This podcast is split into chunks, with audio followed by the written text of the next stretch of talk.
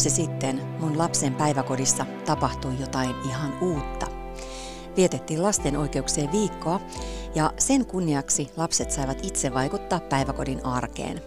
Vasta myöhemmin mä tajusin, että päiväkodissahan oli kenties alettu noudattaa lapsistrategian toimeenpanosuunnitelmaa.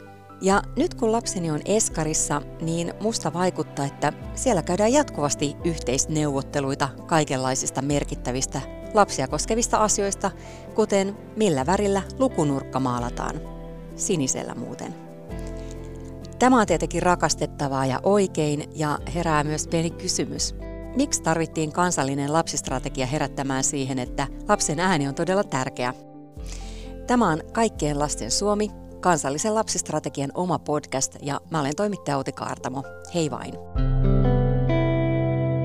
Tässä kuusiosaisessa podcast-sarjassa käydään läpi lapsistrategian keskeisiä tavoitteita ja keskustellaan siitä, että miten me tehdään Suomesta kaikkien lasten Suomi, jossa lasten osallisuus ja oikeudet toteutuvat. Ja tässä ensimmäisessä jaksossa puhutaan juurikin lasten osallisuudesta kansallisen lapsistrategian pääsihteerin Johanna Laisaaren kanssa. Toinen vieras on kirjailija, teatterin tekijä Juha Hurme, joka on ollut pienen lapsen isä kahdella eri vuosikymmenellä.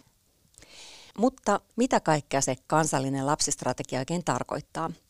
No tavoitteena on, että Suomi muuttuu aidosti lapsi- ja perhemyönteisemmäksi maaksi, jossa lapsen etu ja näkemys huomioidaan kaikessa toiminnassa yhteiskunnan aikuisesenten rinnalla ja että lapset saavat tietoa heille kuuluvista oikeuksista. Ja on ollut hienoa huomata tässä viime vuosina, että pieneltäkin lapselta kysytään nykyään suostumus vaikka rokottamiseen. Vasta sitten pistetään, kun toinen on valmis. Eli monessa pienessäkin asiassa lapselle on tärkeää vaikuttaa omaan elämäänsä.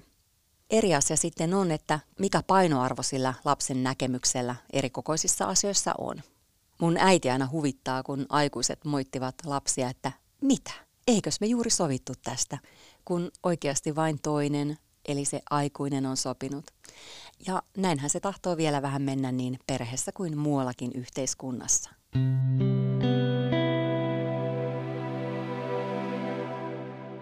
Mä oon Johanna Laisaari ja lasten oikeuksia lastensuojeluun erikoistunut varatuomari, lakimiestaustainen ja tällä hetkellä työskentelen kansallisessa lapsistrategiassa pääsihteerinä valtioneuvoston kansliassa ja työ pitää sisällään tosiaan tällä hallituskaudella on jatkettu tämän kansallisen lapsistrategian osalta ja sen toimeenpanon osalta. Minkä takia lapsia pitäisi kuulla enemmän? Se on lapsen oikeus, ihmisen perusoikeus on, on kertoa omat näkemyksensä itseään koskevissa asioissa.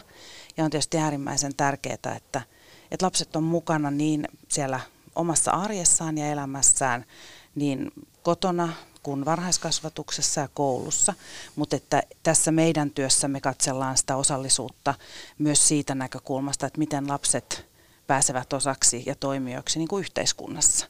Joo, mä oon Juha Hurme teatteritekijä ja kirjailija ja nämä on oikeastaan lähti lapsuuden päätöksestä tämä mun toimenkuva, että, että kun mä aikani katselin aikuisten maailmaa, niin mä päätin tuossa 12 vanhaa, että mä en ikinä rupea pelaamaan sitä peliä, mitä mä näin, vaikka mun vanhempieni pelaava. Ja tota, mä oon siinä pysynyt näillä aloilla, missä mä oon, niin se on leikkii se touhu Eli, eli tavallaan tähän mun teatterilliseen toimintaan kuuluu niin kuin puuhailu lasten kanssa ja, ja myöskin sitten tämmöinen niin kuin aikuinen tuotanto, joka kuitenkin sitten hakeutuu tähän vuorovaikutussuhteeseen lapsiyleisön kanssa. Se on ihan olennainen juttu, jotta mä ylipäätään voin, voin niin kuin toimia tällä alalla tämmöinen niin kuin jatkuva korkeakoulu. Hyvä. Tässä jaksossa puhutaan siis siitä, että mitä kaikkea kansallinen lapsistrategia tarkoittaa ihan käytännössä ja miten se valuu siis myös perheisiin ja kulttuuriin ja arkeen. Ja aloitetaan lasten osallisuudesta ja aikuisten asenteesta siihen. Mä väitän, että meillä on vähän tällainen kulttuuri, että jos lapsi kertoo näkemyksensä, niin se on söpöä tai häiritsevää, riippuen siitä, pyritäänkö sillä vaikuttamaan aikuisten toimintaan niin, että aikuiset joutuvat näkemään ehkä vaivaa. Mitä ajattelette tästä väitteestä, Johanna? No se on varmaan ihan totta, koska tämän kansallisen lapsistrategian niin kuin valmistelussa on ollut paljon lapsia mukana ja, ja me ollaan haluttu nimenomaan tehdä yhdessä lasten kanssa eikä vaan heitä varten. Eli miten Juha tuossa hyvin kuvasi myös teatterin puolelta, että, että tietyllä tavalla niin mekin haastetaan itseämme siinä omassa työssä ja, ja halutaan nimenomaan kuulla lapsen, niin kyllä sieltä aika paljon nousee sellaista viestiä, että, että okei, että te haluatte kuulla meitä, mutta kuunteletteko te tai toimitteko te sit niiden meidän ajatusten mukaan. Ja, ja useimmissa vastauksissa ja haastatteluissa on tullut myös silleen, että no aikuiset kuuntelee meitä silloin, kun me ollaan samaa mieltä heidän kanssaan. Mm. Ja, ja tämä nyt varmaan monissa kodeissa näkyy myös siellä arjessa, eli näin, näinhän niin kuin varmaan lapset monesti myös kotona joutuu kokemaan, mutta että nämä keskustelut on, on käyty kuitenkin niin kuin koskien esimerkiksi juuri kouluja ja opettajia ja, ja, ja tietyllä tavalla meitä niin kuin päätöksentekijöinä, meitä aikuisia. Mm, mm. Mitäs Juha sä ajattelet? No meillä on sellainen ainutlaatuinen tilanne suomenkielisellä puolella, että, että meidän kaunokirjallisuus, moderni sanataide on kahden tosi edistyksellisen tukialan varassa. Toinen on Aleksis Kivi, toinen hän kymmenen vuotta nuorempi Minna Kant. Molemmat oli täysin vastavirran ajattelija siinä omassa ajassa, jolloin todellakin niin kuin, ja lähtien myöskin uskonnollisista ideologioista niin lapsi-ikä kuin oli tällainen perisynninkin riivaama pieni, pieni piru, joka piti kurittaa oikeaksi ihmiseksi. Me kannetaan tätä perintöä kulttuurissamme vielä. Sekä Kantet Kivi näki tämän läpi ja, ja esimerkiksi Alex Kivellä on tällainen runo kuin Kaukametsä, jossa viisivuotias lapsi tulee sanomaan äidille, että näin taivaan. Äiti kysyy, missä on lapsena. Se on metsä. Se on metsä, jonka, jonka äh, laskeva aurinko kultaa männyn latvat. Äiti sanoo, kiltti äiti, että ei, kun se on taivaassa se taivas. Viimeinen sana on lapsen. Tämä viisivuotias sanoo, että ei, kun se on se metsä. Runo päättyy tähän.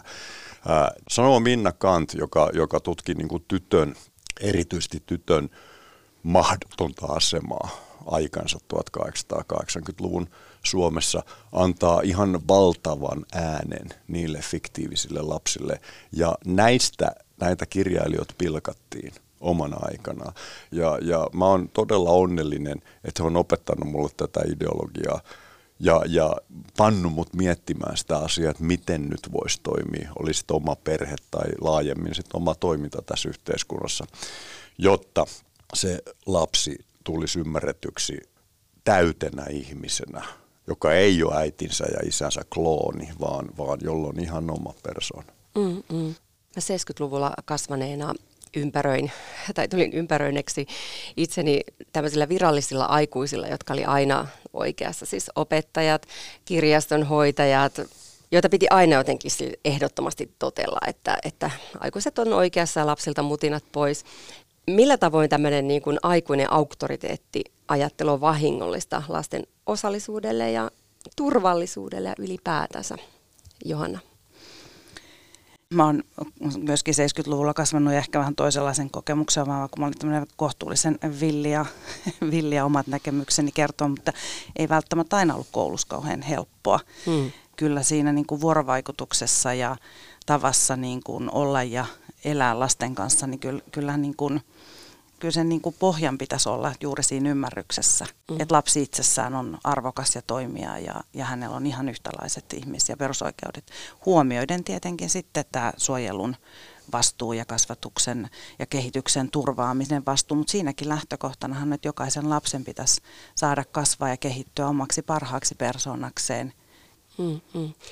Mitä sä Juha ajattelet, kun sulla on noin kolmekymppinen esikoinen ja neljävuotias Kuopus, niin onko tämmöinen niin aikuisten auktoriteetti ajattelu siinä vähän muuttunut tässä 25 vuodessa? No totta kai. Ja, ja nyt on ehkä hyvä tasapaino tuosta kuitenkin muistaa näin konservatiivina sanon, että tämä on kuitenkin aika hyvä maa, missä mm-hmm. me ollaan. Mm. Et, et voisi ajatella, mä oon syntynyt 59, niin, niin uh, niin lasten oikeudet on Suomessa ollut varsin hyvät verrattuna käsittääkseni moneen muuhun kulttuuriin.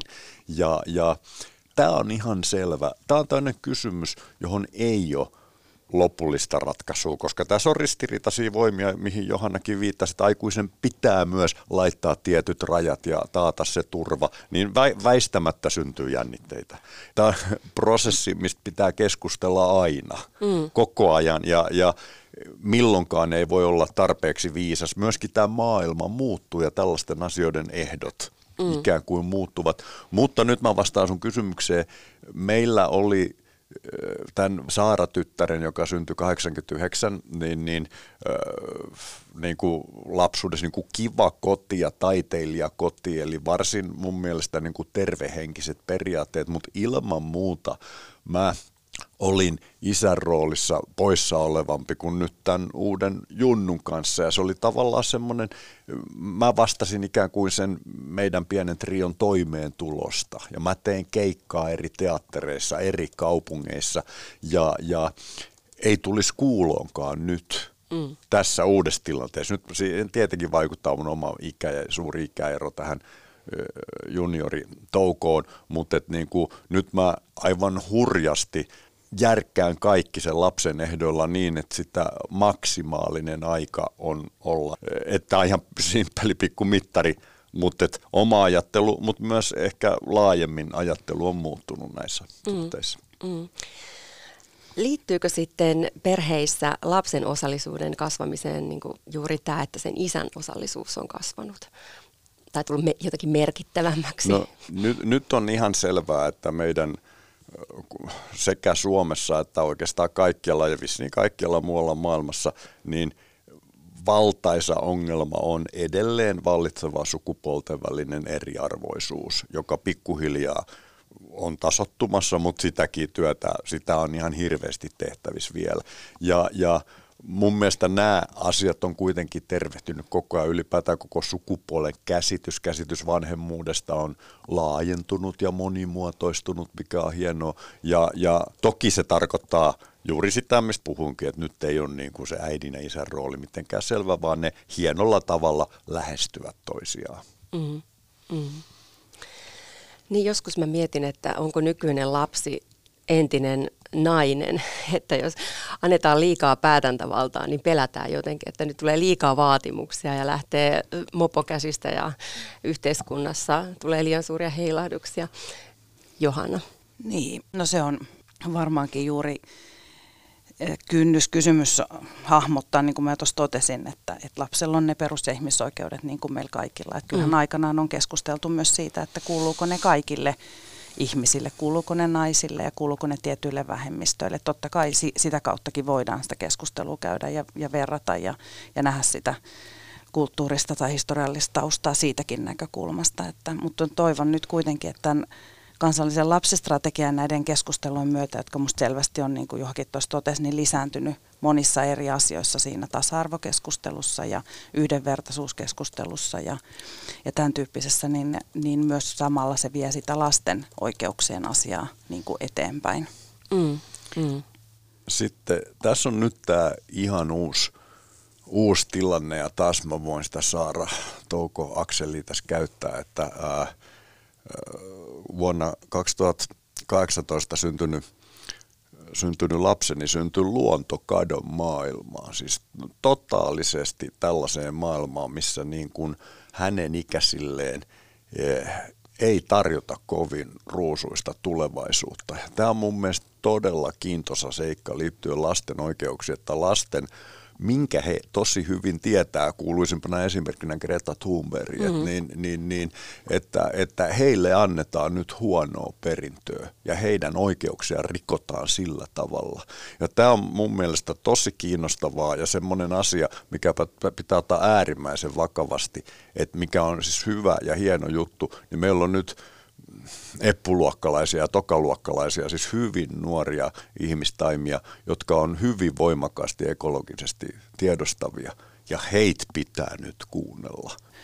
Tämä kansallinen lapsistrategiahan on ollut tämmöinen poikkihallinnollinen työskentely, niin me ollaan just ympäristöministeriön kanssa tehty paljon, paljon yhteistyötä nimenomaan just lasten ja nuorten osallistumisessa. Niin juuri, juurikin näin, että myös silloin kun tehdään oikeasti niitä isoja tulevaisuutta koskevia päätöksiä – niin lapset ja nuoret on mukana ja heidän näkemyksensä ja niin kuin huomioidaan ja mm. kuullaan. Ja, ja tämä on ollut mielestäni hienoa työtä, mitä ympäristöministeriössä on, on vahvasti tehty nimenomaan tähän asiaan liittyen. Totta kai niin kuin aika monissa muissakin ministeriöissä on ollut erityyppisiä pilotteja ja osallistamiseen liittyviä. STMssä esimerkiksi tämä translainsäädäntö-uudistus, mm. niin siinä on esimerkiksi nimenomaan kysytty niiltä lapsilta ja nuorilta, joita se koskettaa. Eli tietyllä tavalla isosti, kun puhutaan ympäristöstä, niin otetaan huomioon, että kuullaan kaikkia lapsia ja nuoria.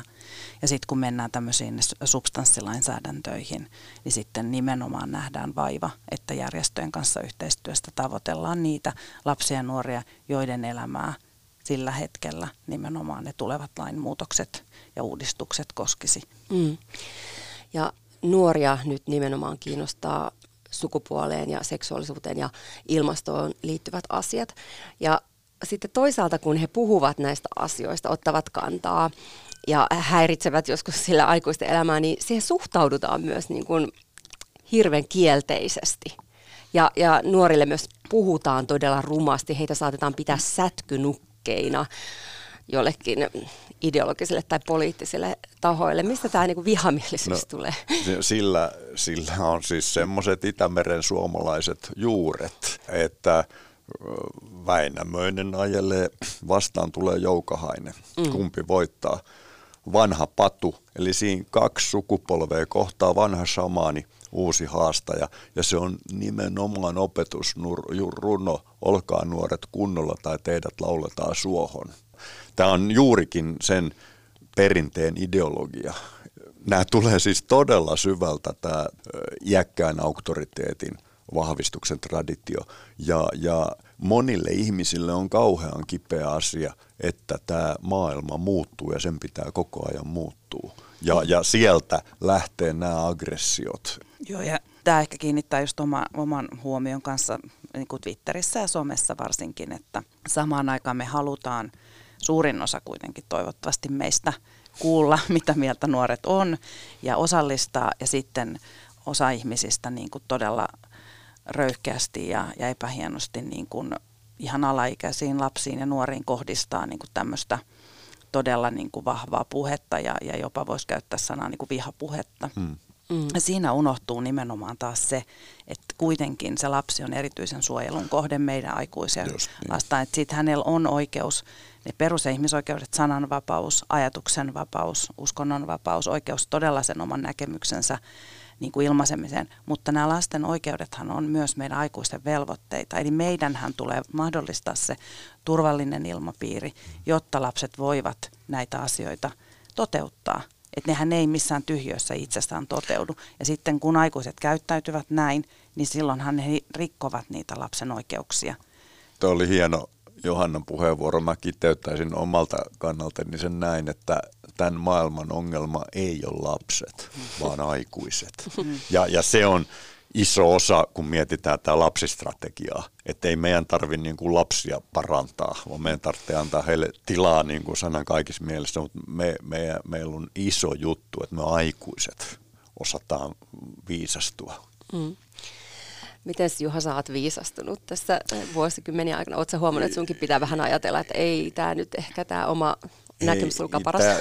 Tämä oli tärkeä. Mä oon tehnyt kaikki mahdolliset virheet ja sillä tavalla. Eli tämä on nyt olennaista. Mä en ole mikään paras mahdollinen isä ollut ollenkaan, mutta mä oon kuitenkin yrittänyt edes. Niin, niin annetaan mulle sellainen yrityspiste siitä. Mä oon kuitenkin sillä tavalla kokenut kovia, että vaikka mun oma perhe, siis mihin mä synnyin, oli rakkautta täynnä, niin mä kuulun semmoiseen närryyn kuin uskontojen uhrit. Mm. Ja olen mielisairaalan kautta joutunut niin kuin tutkimaan omaa lapsuuttani, koska mulle tarjottiin täydellinen kristillinen aivopesu alkaen puolentoista vuoden iästä, eli siitä kun mun symbolifunktio kehittyi. Ja, ja mulle se oli niin kuin liikaa kannettavaksi ja mun mielenterveys järkkyi siitä 50 vuoden iässä. Niin mä oon joutunut niin kuin hyvin vakavasti omakohtaisesti miettimään, millä tavalla lapsia pitää kasvattaa, mitä heille voi tarjota ja mitä heille ei pidä tarjota.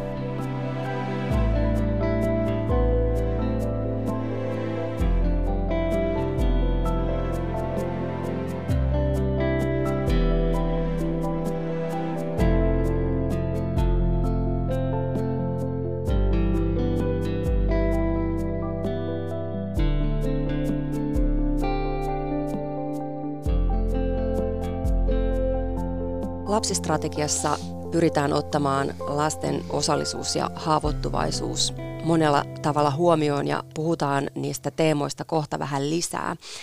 Mutta miten sä huomaat, Juha, kun sulla on lapsia eri vuosikymmenillä, niin Miten sä huomaat sitten, että ihmiset sun ympärillä, kun sä oot joutunut kehittymään, niin miten he ovat joutuneet kehittymään? Esimerkiksi päiväkodissa, miten sä huomaat, että niin lapsia kuullaan eri lailla näiden kahden lapsen välillä? Mulla on todella lapsia eri vuosituhansilla ja, ja tota, tämä ensimmäinen lapseni syntyi Kortepohjan ylioppilaskylään Jyväskylään, joka on ihana puistomainen kampus, jonka keskellä oli mun mielestä silloin 90-luvun alussa maailman kivoin päiväkoti. Ja nyt kun toinen nuori lapsi käy Pispalassa Tampereella päiväkotiin, niin mä huomaan, että se on vielä paremmin järjestetty. Mä saan joka päivä ihanaa e-vaka sähköpostia sieltä, jos kerrotaan raportteja ja huomattavan paljon hanakammin siis päiväkodin varhaiskasvatuksen henkilökunta haluaa jutella meidän vanhempien kanssa kertoa kaikkea ja pohtia asioita. Eli ennen oli asiat hyvin ja nyt ne on paremmin. Ja tämä ei ole tietenkään koko totuus, mutta mun kohdalla se tuntuu tältä. Hmm. Johanna, onko tämä lapsistrategian tekoa vai yleistä niin kuin lapsimyönteisemmän ilmapiirin voimistumista?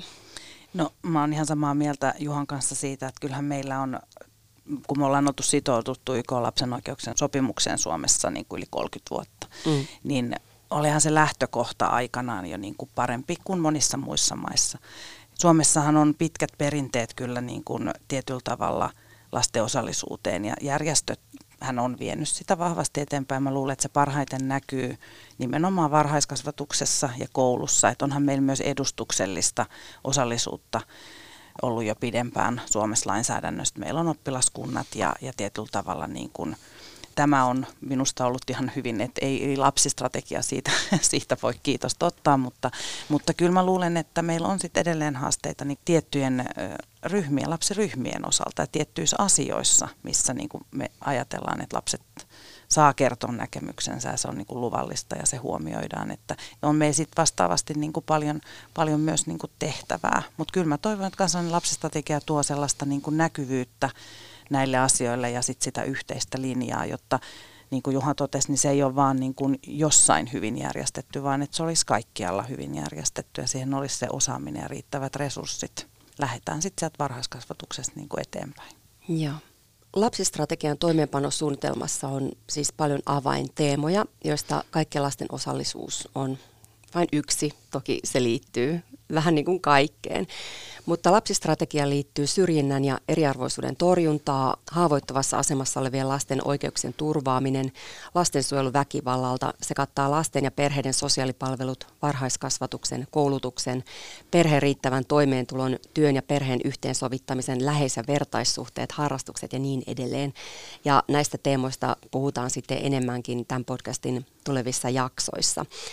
Mutta Johanna, miten käytännössä tätä lapsistrategiaa siis toteutetaan? Saako kaikki kunnat ja kaupungit, hyvinvointialueet, kaikki viralliset tahot uuden manuaalin, että nyt teidän täytyy toimia ja ajatella näin?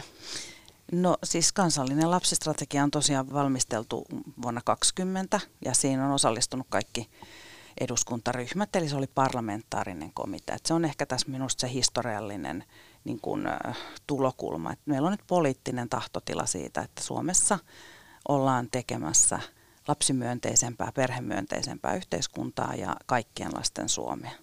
Tästä ei tullut vääntöä, kaikki poliitikot oli samaa mieltä. Kyllä, juuri näin. Ja, ja ne on kirjattu, meillä on tämä komitean mietintö ja se, se löytyy meidän kotisivuiltamme ja se on niin kuin mahdollista hyödyntää kaikkialla. Eli siellä on nyt keskeiset linjaukset tehty Suomea koskien, millä me pyritään siihen, että meidän lapsi- ja perhepolitiikka ja päätöksenteko olisi niin kuin jatkuvaa, ennakoitavampaa, pitkäjänteisempää, yli hallituskausien menevää. Ja se on niin kuin se iso asia, mitä me ollaan saavutettu. No sitten tietenkin niin kuin niitä keskeisiä linjauksia viedään eteenpäin yhdessä ja meillä on siihen tämä toimeenpanosuunnitelma, joka on tälle hallituskaudelle nyt tehty. Ja tarkoitus on, että seuraava hallitus tekee myös toimeenpanosuunnitelma, joka pohjautuu tähän yhdessä tehtyyn kansalliseen lapsistrategiaan. Mm.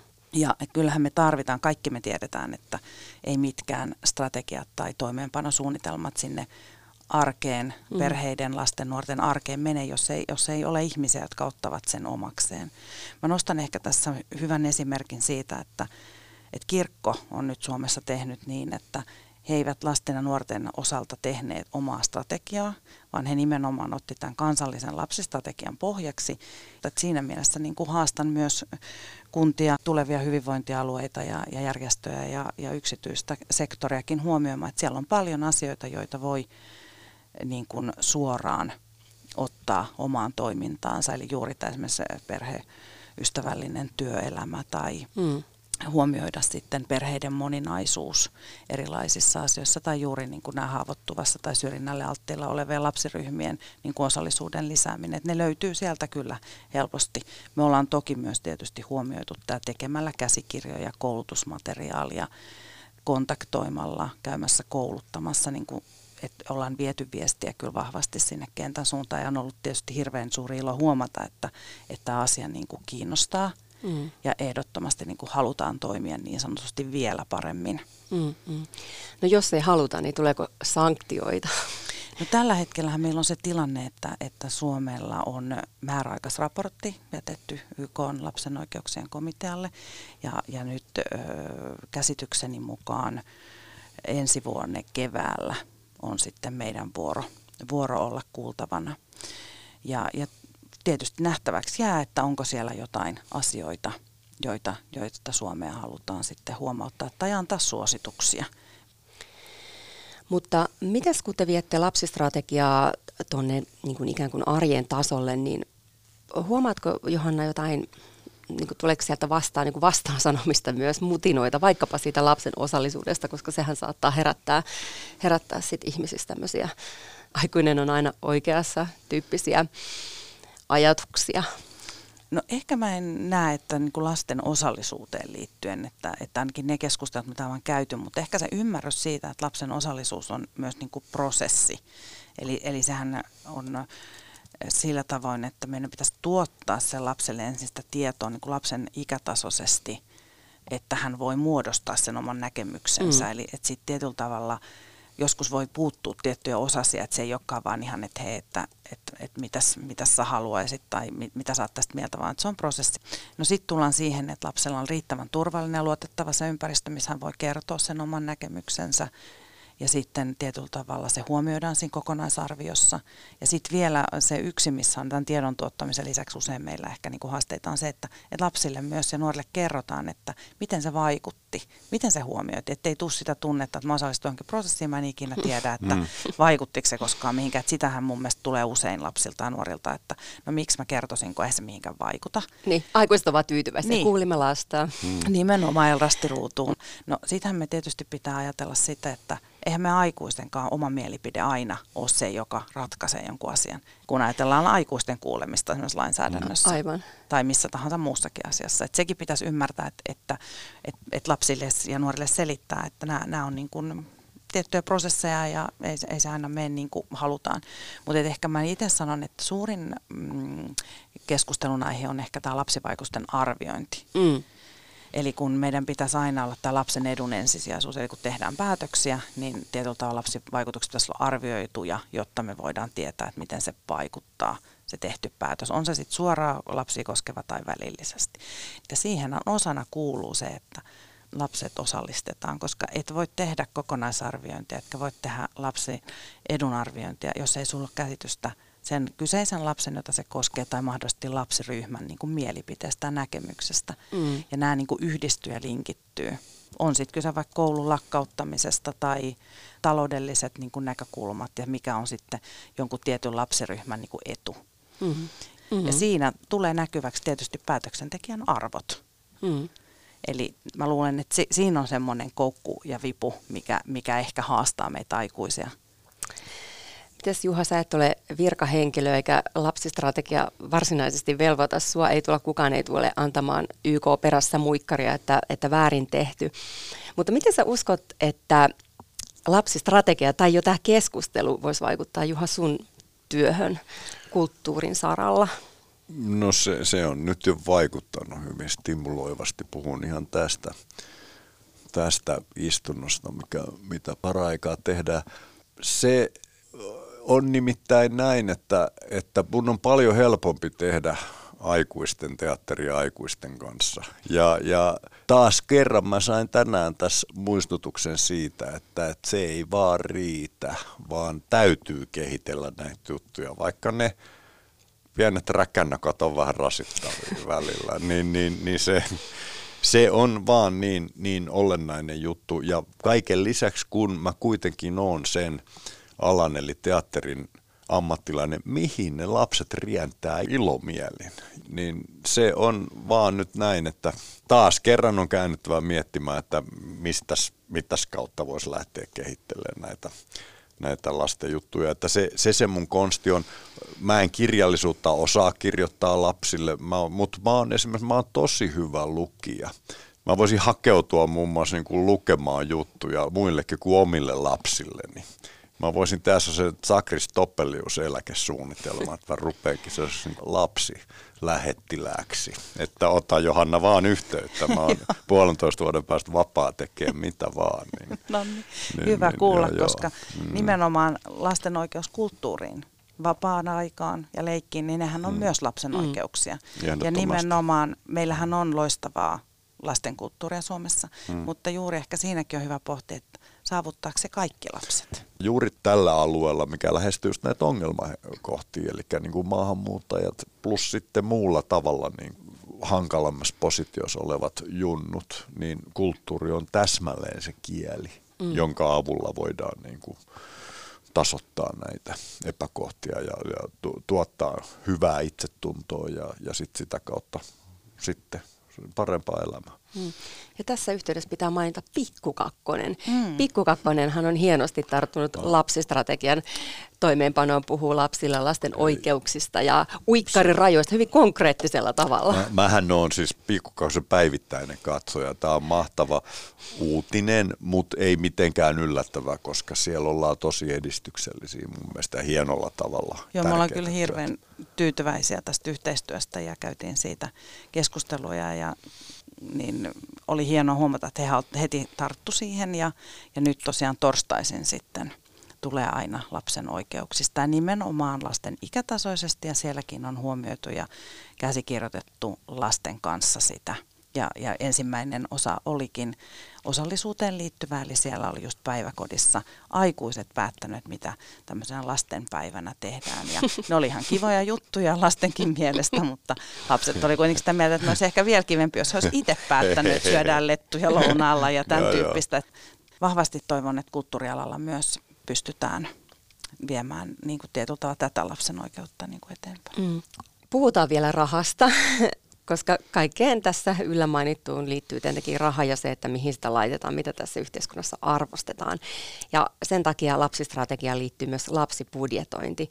Johanna, selitätkö, mitä lapsibudjetointi käytännössä tarkoittaa valtiotasolla ja kuntatasolla ja No, lapsibudjetointi on yksi työväline lapsioikeuksien edistämiseen ja siinä nimenomaan seurataan niitä euroja ja taloudellisia panostuksia, mitä esimerkiksi tehdään vaikka lasten palveluihin, on sitten kyse mistä tahansa alueellisesta tai valtion tai kunnan tasolta. Ja, ja se on osa lapsivaikutusten arviointia. Mm. Mehän tehdään hirvittävän paljon niin kuin, päätöksiä niin kuin taloudellisesta näkökulmasta, että onko kunnan talous sillä, että pitää ruveta niin kuin tarkastele kouluverkostoa ja vähentää kouluja ja laittaa enemmän lapsia niin kuin samaan tilaan, niin tietyllä tavalla lapsibudjetointi tuo näkyväksi sen, että miten niitä euroja käytetään. Ja nyt mm. tämä olisi äärimmäisen tärkeää nyt tietysti näillä uusilla hyvinvointialueilla tuoda näkyväksi myös se, että miten siellä resurssoidaan lasten ja lapsiperheiden niin kuin palveluita esimerkiksi. Et tietyllä tavalla esimerkiksi tämä keskustelu, mikä meillä on vuosikymmeniä käsitykseni mukaan Suomessa jatkunut, eli ennaltaehkäisy, peruspalvelut, korjaavat palvelut, esimerkiksi lastensuojelu. Että jos ei ne peruspalvelut toimia, niihin ei laiteta riittävästi euroja ja, ja lapset ja perheet ei saa oikea-aikaisesti sitä tukea, mitä he tarvitsevat, niin on aika selkeää, että he niin kuin, saavat ne korjaavina toimenpiteinä, jotka sitten Suomessa tarkoittaa niin kuin velvoittavaa lastensuojelua, mm. jonne sitten on joka tapauksessa kunnissa ja hyvinvointialueilla tulevaisuudessa löydyttävä ne varat, koska se on velvoittavaa niin kuin lainsäädäntöä. Mm, mm. Mutta lapsille ja nuorille on varmaan myös hyvin tärkeää, että heiltä kysellään. Mitä mieltä olette siitä, että pitäisikö lapsia kuulla niin kuin suoraan enemmänkin päätöksenteossa? Mitä ajattelette tästä? Tässä on tämä toinen puoli asiassa. Palaan tuohon Greta Thunbergiin, joka on kuitenkin sanonut, että, että ei hän haluaisi tehdä sitä, mitä hän haluaa. Hän haluaisi olla lapsi, mm. mutta kun hänen on pakko. Mm. Ja, ja tämä on mun mielestä niin kuin tärkeä puoli, että, että äh, lapset on myös oikeutettuja mun mielestä aika pitkää olemaan huolettomia tästä. Eli, eli että jos mm. me niin kuin ihan hulluna ruvetaan kysymään heidän mielipiteitään, niin sitten me ei myöskään toimita oikein. Tämä on niin kuin monimutkainen vyyhti, että lapsella on ehdottomasti mun mielestä oltava oikeus olla lapsi ja vähät välittää mitään muuta kuin niistä omista lapsen jutuistaan, eikä kantaa niin kuin murheita kaupunkisuunnittelusta, saatikka, saatikka tämän planeetan räjähtämisestä, eikä niin. velvoittaa heitä. Ja kyllähän niin. siinä on tietysti just se, että jos on oikeus ja se mahdollistetaan, mm. niin lapsellahan on yhtä lailla kuin me aikuisilla, niin onhan myös oikeus kieltäytyä. Niin, niin juuri. Eli Joo. se on mun mielestä tärkeää. Mä ehkä itse on, kun mä olen työskennellyt siellä lastensuojelun kentällä ja ajattelen, että kun me pohditaan esimerkiksi kodin ulkopuolelle tehtävää sijoittamista, niin siinä on mun tietysti ihan erityisen tärkeää, että kaiken ikäisiltä lapsilta se näkemys selvitetään ja luodaan se turvallinen ilmapiiri. Mutta eihän kaikki lapset halua ottaa kantaa, mm. eikä heidän tarvitse se on aika kipeä ja iso asia. Ehkä myös vanhempia avioerossa, huollon siirroista, asumisen järjestelyistä, niin on, on tärkeää, että se mahdollisuus lapselle tuodaan, mutta, mutta et ei lapsen tarvitse ottaa kantaa mm. sellaisiin asioihin. Mm. Että lapsella on tosiaan täysoikeus kieltäytyä kertomasta näkemystä. Ja sitten tämä koskee tietysti, kun lähdetään pidemmälle, niin haluaako ottaa kantaa niin kuin ympäristöministeriön johonkin kyselyyn tai mm. lapsibudjetointiin, valtiovarainministeriön kyselyyn tai, tai haluaako osallistua esimerkiksi lastensuojelulain uudistuksen työpajaan, missä, missä asiaa käsitellään. Totta kai niin kuin, täytyy olla se valinnan mahdollisuus, mutta että sekin on niin kuin meidän aikuisten velvoiste. Me mahdollistetaan ja, ja ne osallistuvat, ketkä mm. katsovat ja jaksavat. Mutta ehkä tässä niin kuin me myös pitäisi pohtia just tätä, että – että se olisi kaikkien lasten osallistuminen olisi mahdollisuutta. Että kyllähän sitten kun me mennään erilaisiin oppioihin tai, tai mennään kielikysymyksiin tai sitten niihin lapsiin, jotka ei puheella kommunikoi, niin onko me valmiita näkemään se vaiva, että myös nämä lapsiryhmät tai nämä lapset mm. yksilöinä on mm. mahdollista ottaa kantaa mm. Tai esimerkiksi kun tehtiin ensimmäistä osallisuusbudjetointia Helsingin kaupungilla, niin lapset olivat siihen niin kuin oikeutettuja osallistumaan ja tekemään ehdotuksia, mutta piti olla, olla sitten verkkotunnukset joka ei ole niin kuin käytännössä sulkea aika monet pois siitä, että sitten tulee tämmöisiä lapsuksia. niin, niin kuin, että, joo, joo. Mm, mm. Ja sitten tietenkin tulee sellaisia kysymyksiä, että katsotaanko kotona, että tämmöinen niin kuin vaikuttaminen on mm. ylipäätänsä tärkeää vai onko se naurettavaa ja vie aikaa vaikka leikiltä mm. tai muulta tärkeältä. Mm, kyllä. Miten Johanna vanhemmat voisi huomioida sen, että meillä on nyt voimassa lapsistrategia ja lasten oikeuksista puhutaan, heidän kuulemisestaan puhutaan enemmän? Joo, eli tosiaan lapsistrategia ja YK lapsen oikeuksien sopimushan velvoittaa niin kuin periaatteessa julkista valtaa. Mm. Eli per, kyllä se tietenkin niin kuin se lähtökohta on se, että meillä on lapsi- ja perhemyönteinen niin kuin valtio, yhteiskunta, joka, joka luo sellaiset puitteet ihmisille, että, että, että tota noin, lapsen oikeudet toteutus täällä parhaiten. Mm. Mutta niin kuin mä totesin, niin eihän lapsen oikeudet tietenkään arjessa ja elämässä toteudu, jos ei vanhemmat niitä niin kuin mahdollista ja kunnioita. Eli jos nyt esimerkiksi otit tuossa esimerkin siitä, että et, et haluako ja onko mahdollista osallistua esimerkiksi jonkin kyselyyn, jonka lapsi itse kokisi itselleen tärkeäksi, mm. niin tota, kyllähän ne vanhemmat mahdollistaa sitä, niin kuin myös sitä harrastamista ja, ja kaikkea eh, niin kuin turvallista lapsuutta ja, ja väkivallatonta lapsuutta. Niin kyllä se niin kuin tietyllä tavalla lähtee meistä aikuisista myös siellä perheessä. Mm, mm. Mitä sä Juha ajattelet? Vakavat mietteet. No mä ajattelen oikeasti sitä, että aivan äärimmäisen tärkeä isän tai äidin ominaisuus, että rakastaa muitakin lapsia kuin omiaan.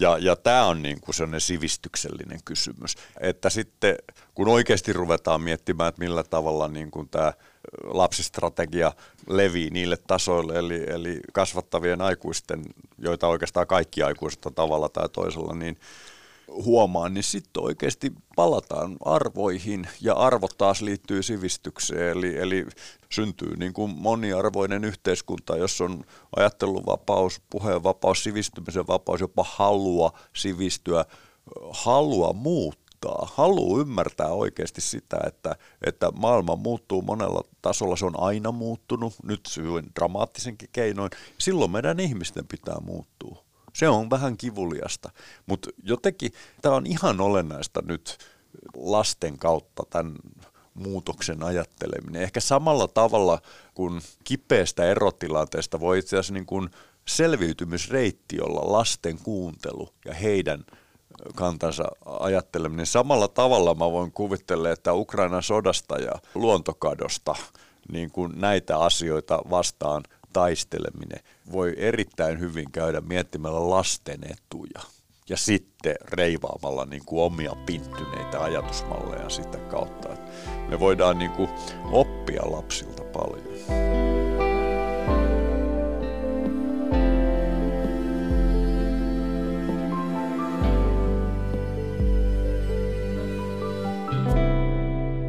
Hienoa Juha Hurme ja Johanna Laisaari mä jäin vielä miettimään, että lapsi on oikeastaan koko lapsuutensa alisteisessa asemassa ympärillään oleviin aikuisiin.